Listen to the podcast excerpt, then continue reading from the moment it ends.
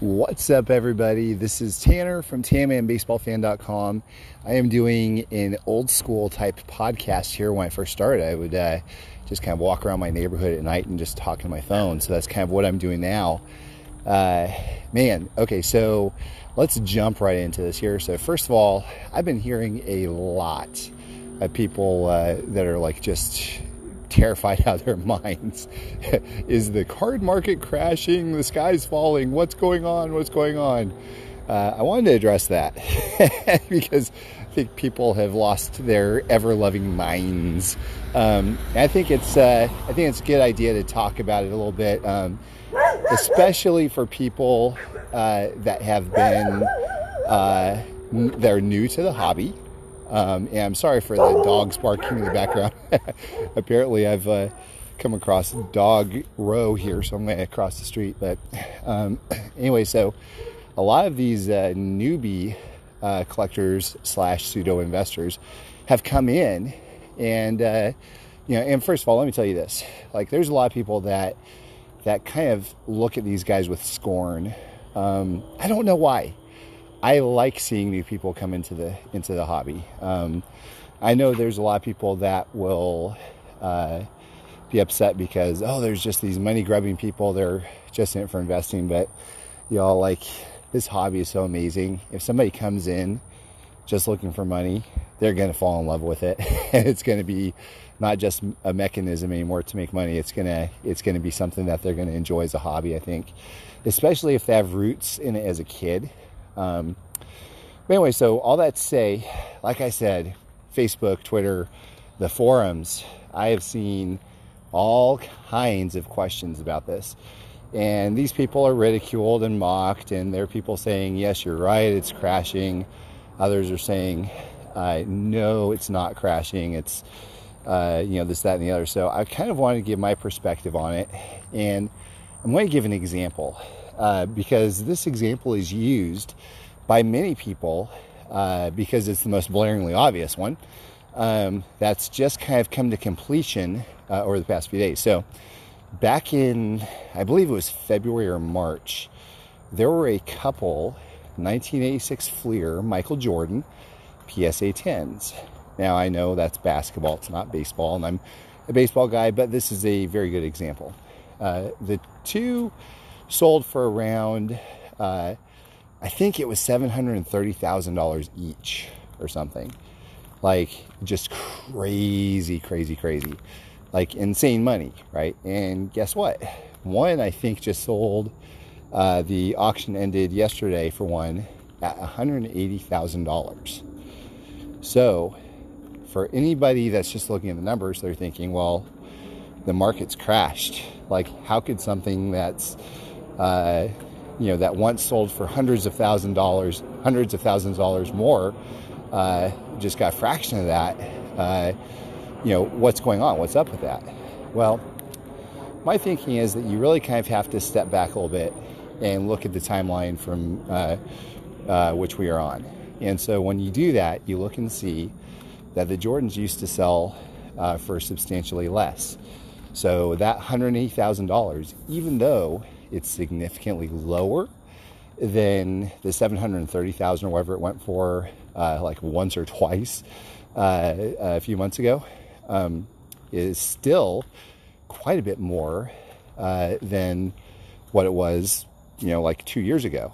So you got to think of of this and here's another example. Um, 1980 Topps rickey henderson psa 9s so there's a lot of them uh, I think I don't, I don't, know what the pop report is, but they used to sell. Uh, at one point in February or March, I think they were bringing in. I think a couple of them hit like seven, eight, nine thousand dollars or something, um, if I remember correctly. And now, I think they're in the two thousand dollar range, which is still, uh, you know, wildly more than what they were uh, a couple years ago. And so, what I think we saw in February, March, I think we just hit like a fever pitch where there were people that were just uh, spending an incredible amount of money, and some of these hit all time records. Now, uh, so does that mean that it's crashing since we're not continuing to go up? No. Um, I don't believe so. I think what happened is this. I think some people saw these record breaking prices and they go, hey, I've got that card. I spent X amount of dollars for this. Uh, if I can get Y amount now, I'm going to go for it. So, uh, just like that, the market becomes flooded with these cards. The A6 Fleer Jordan PSA 10, for instance, uh, you know, y'all, there's not like only three or four copies out there. The pop report shows it's got over there over 300 of those PSA 10s. Um, so to think that there's over 300 buyers at the $700,000 plus mark uh, for that card um, might not be reasonable today. Now, this conversation might be completely different this time next year, five years from now, 10 years from now. But for now, I don't believe that's the case, and I think that's what the market has shown. So, uh, if there have not been a significant number of PSA 10s that have sold between the 700 plus thousand dollar uh, sales and, and the 180 thousand dollar sale from yesterday or wherever it was, um, I don't think we would have seen necessarily the 180 thousand dollar sale. I think that 180 thousand dollar sale would be much higher. As a matter of fact, I think Goldin Auctions has, and that's another thing, by the way. I think there's uh, at Goldin Auctions, I think there's one that's currently sitting at a current bid of 180,000 or something similar, uh, if I remember correctly. I think that's what I heard earlier. So, um, and probably eBay was not the right venue to sell a PSA 10 A6 Fleer Jordan at auction. I I could be wrong, but I don't think that's the, the best place for it. I think maybe an auction house would have been much better. Uh, so, um, anyways, I think it's just kind of uh, uh, this is what we're this is what's called a correction. You know, I think the uh, I think there's a little bit of market correction, especially for the cards that aren't really all that rare. Um, I was speaking with uh, somebody by the name of Douglas Dreier.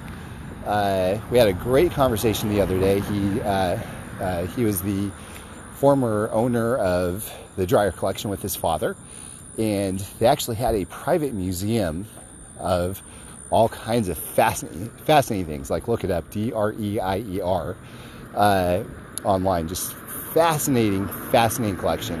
And uh, he told me something I thought was pretty interesting. He said, Tanner, here's how I measure rarity. I measure rarity by the amount of time it takes you to uh, find something. And so he goes through a few options. He said, for instance, let's say you want a 52 mantle. Uh, or before that, even, let's say you want a Canseco PSA 10 rated rookie. Um, it's not rare because if you have the money, you can literally go online now and probably pick one up. And if you can't pick one up now, surely within this next week or two, one will pop up. Uh, let's look at a 52 Topps mantle. Um, incredible card. It's probably the second most famous baseball card ever. However, not terribly rare. If you have the funds, you can go out and get one right now. Let's look at the T206 Wagner. Um, yeah, it's a rare card. Okay, it's uh, there's I think there's probably uh, I think PSA's grade like 60 of them or 30 of them or I don't remember what it was. Uh, so it, it is rare. However, if you have the funds, you can wait, you know, for like six months to 12 months, and there will be one to pop up for you to buy. Um, you know, so uh, when it comes to the truly rare cards, like we're talking like 19th century uh, issued cards are prominent players that uh, you know that just aren't really they don't pop up at all. Uh, those are cards that if they pop up, um, you know you might be lucky to see once or twice in your lifetime. Okay, so those are rare you know, those are really rare. So I thought that Doug's uh, uh, definition of rarity was was pretty interesting. Um, so when it comes to an A6 Fleer Jordan PSA 10, um, you know, you think, well, it's over three, 300 of them graded in the PSA Pop Report. Really, really not all that rare. So that does kind of, uh, you know, the the massive sale or sales of 700 plus thousand dollars kind of chums the water a little bit where these other owners want to try the market. I think Ken Goldin himself even said, guys, look, I know the, the pricing looks crazy, but uh, you know, try to spread out your sales here. you don't want every single auction house, every single cycle having, you know, these PSA 10 A6 Fleer Jordans because it's not going to do well for the market of that card because it's just not rare. Um, it's very, very uh, uh, valuable and highly in demand, of course, highly sought after. But, you know, look, there's hundreds of them. So, anyways, another thing I thought was kind of interesting is just it's fun to kind of look back and see where we were, where we came from, like the speculation. I remember uh, the 89 Upper Deck Griffey PSA 10, another card that's really, I don't even remember what the pop report is on this, but, uh, you know, probably safe to say not a rare card. Um, so, uh, I do remember I picked one up, I think, at the end of 2019 or early 2020 uh, for 450 bucks, and I think I sold it for 500. It's like, okay, it's $50, you know, $50 uh, profit there. That's not bad. And then all of a sudden, whammo, like it goes up to like 1500. I was like, no, man, that's awful. I can't believe that happened. I wish that I still had it at 1500. And then so uh, it stayed there for a while.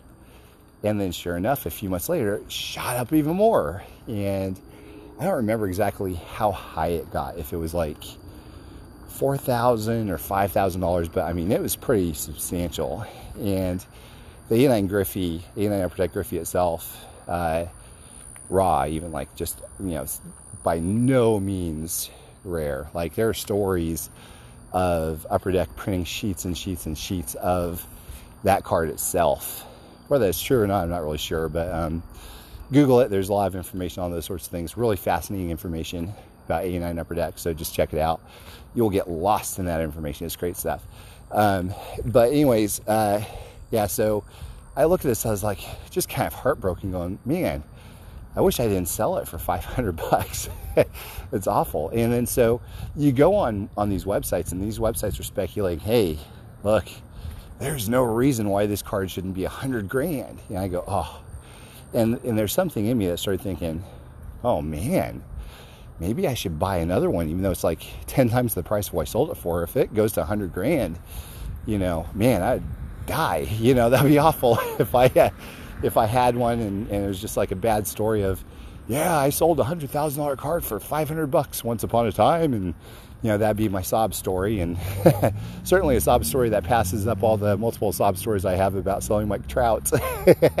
you know, and I don't want to, I don't want to have to have any sob stories that surpass any of those. So, um, anyway, so I'm reading it, and then you know, you kind of have whenever you do this, you you create yourself uh, like an echo chamber, and uh, all the owners of the PSA 10 Griffeys were, you know, saying, "Yeah, that sounds right. I, I, don't see any reason why it shouldn't be." And of course, everybody wants to, you know, think that if they don't have that card, uh, or if they do have that card, they want to have their, you know, four or five thousand dollar card shoot up to hundred thousand dollars. And and it was at a point where there was such a monumental skyrocketing of the price of that card along with all the others it made me think maybe that is going to happen.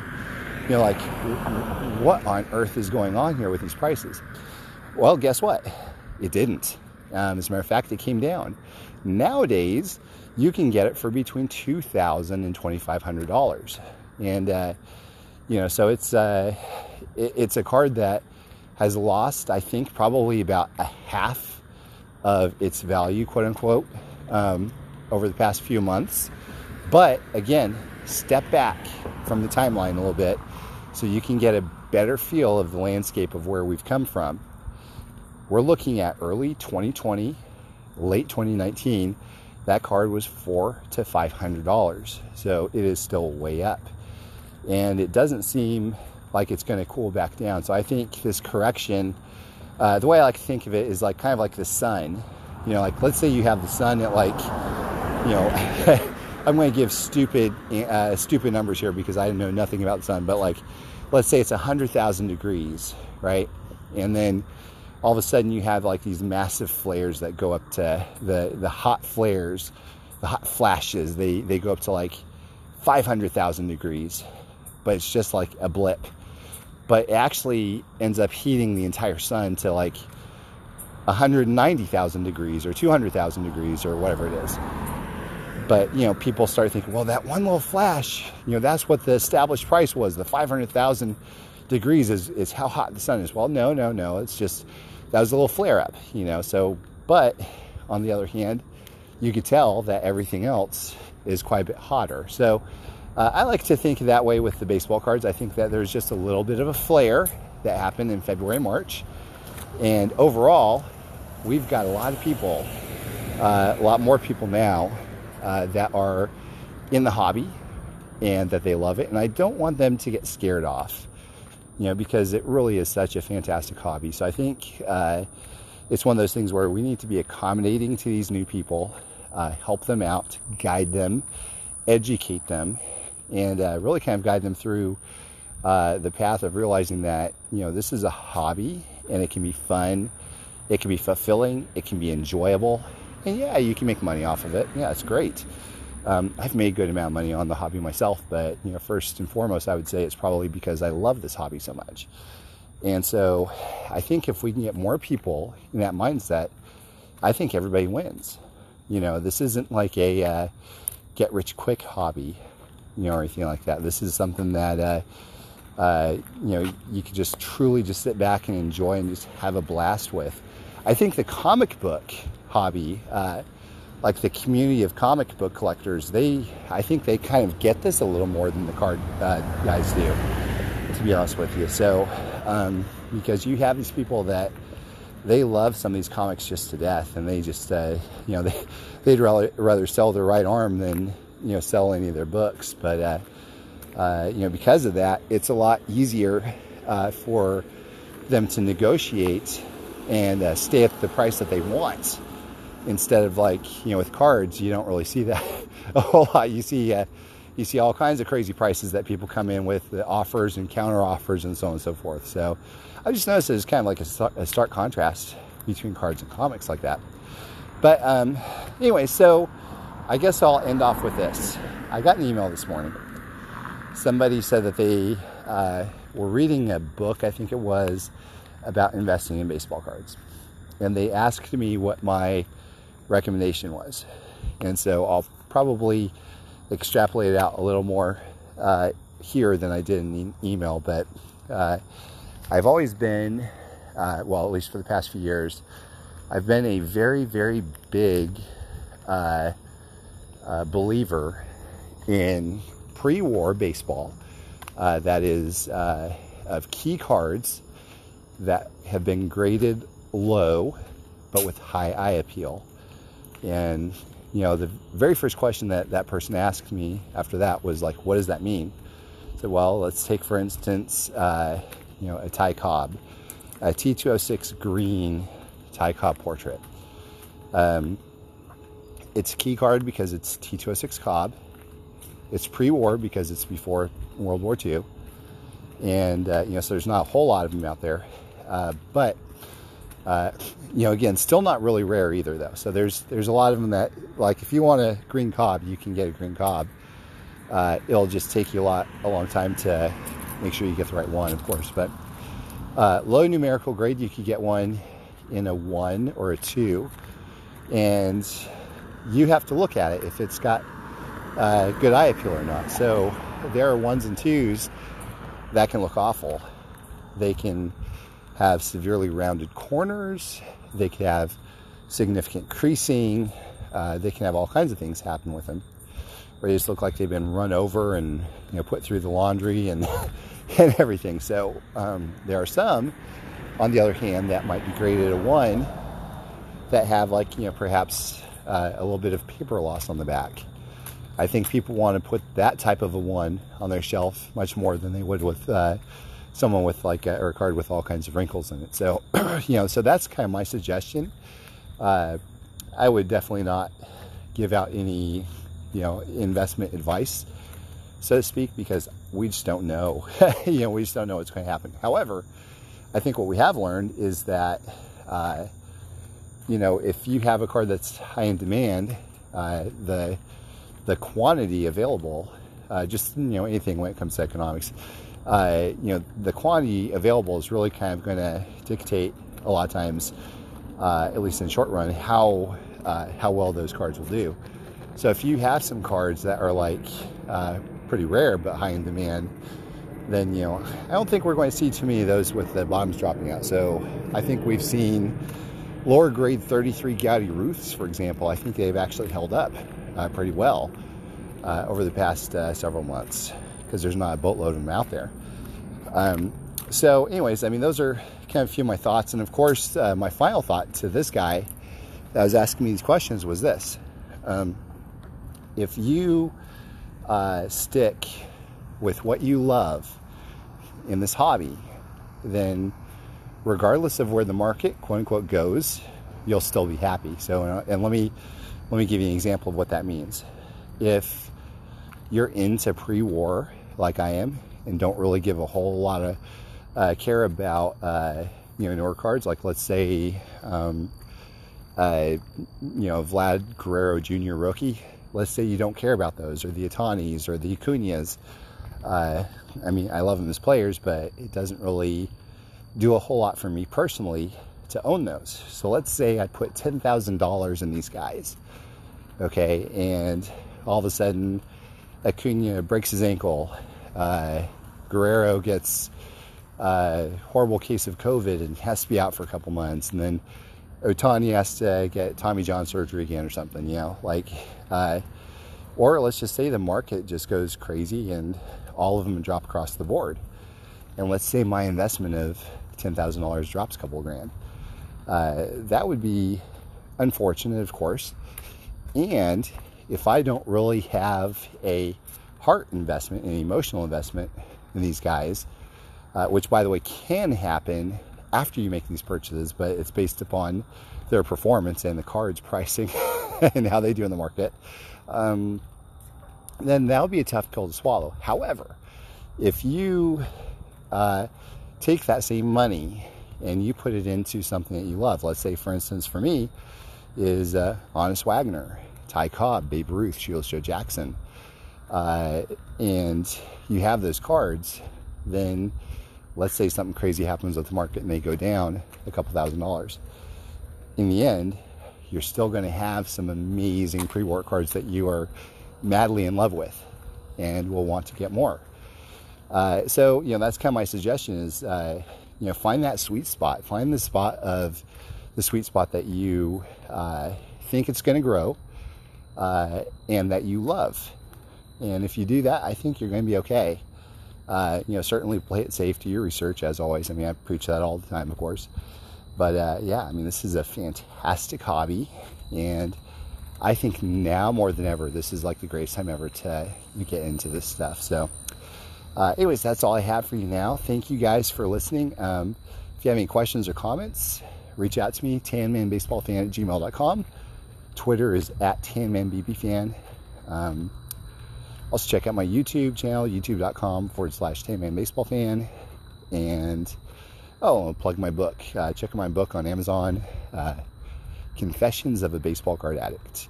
Thank you, everybody. Have a great night.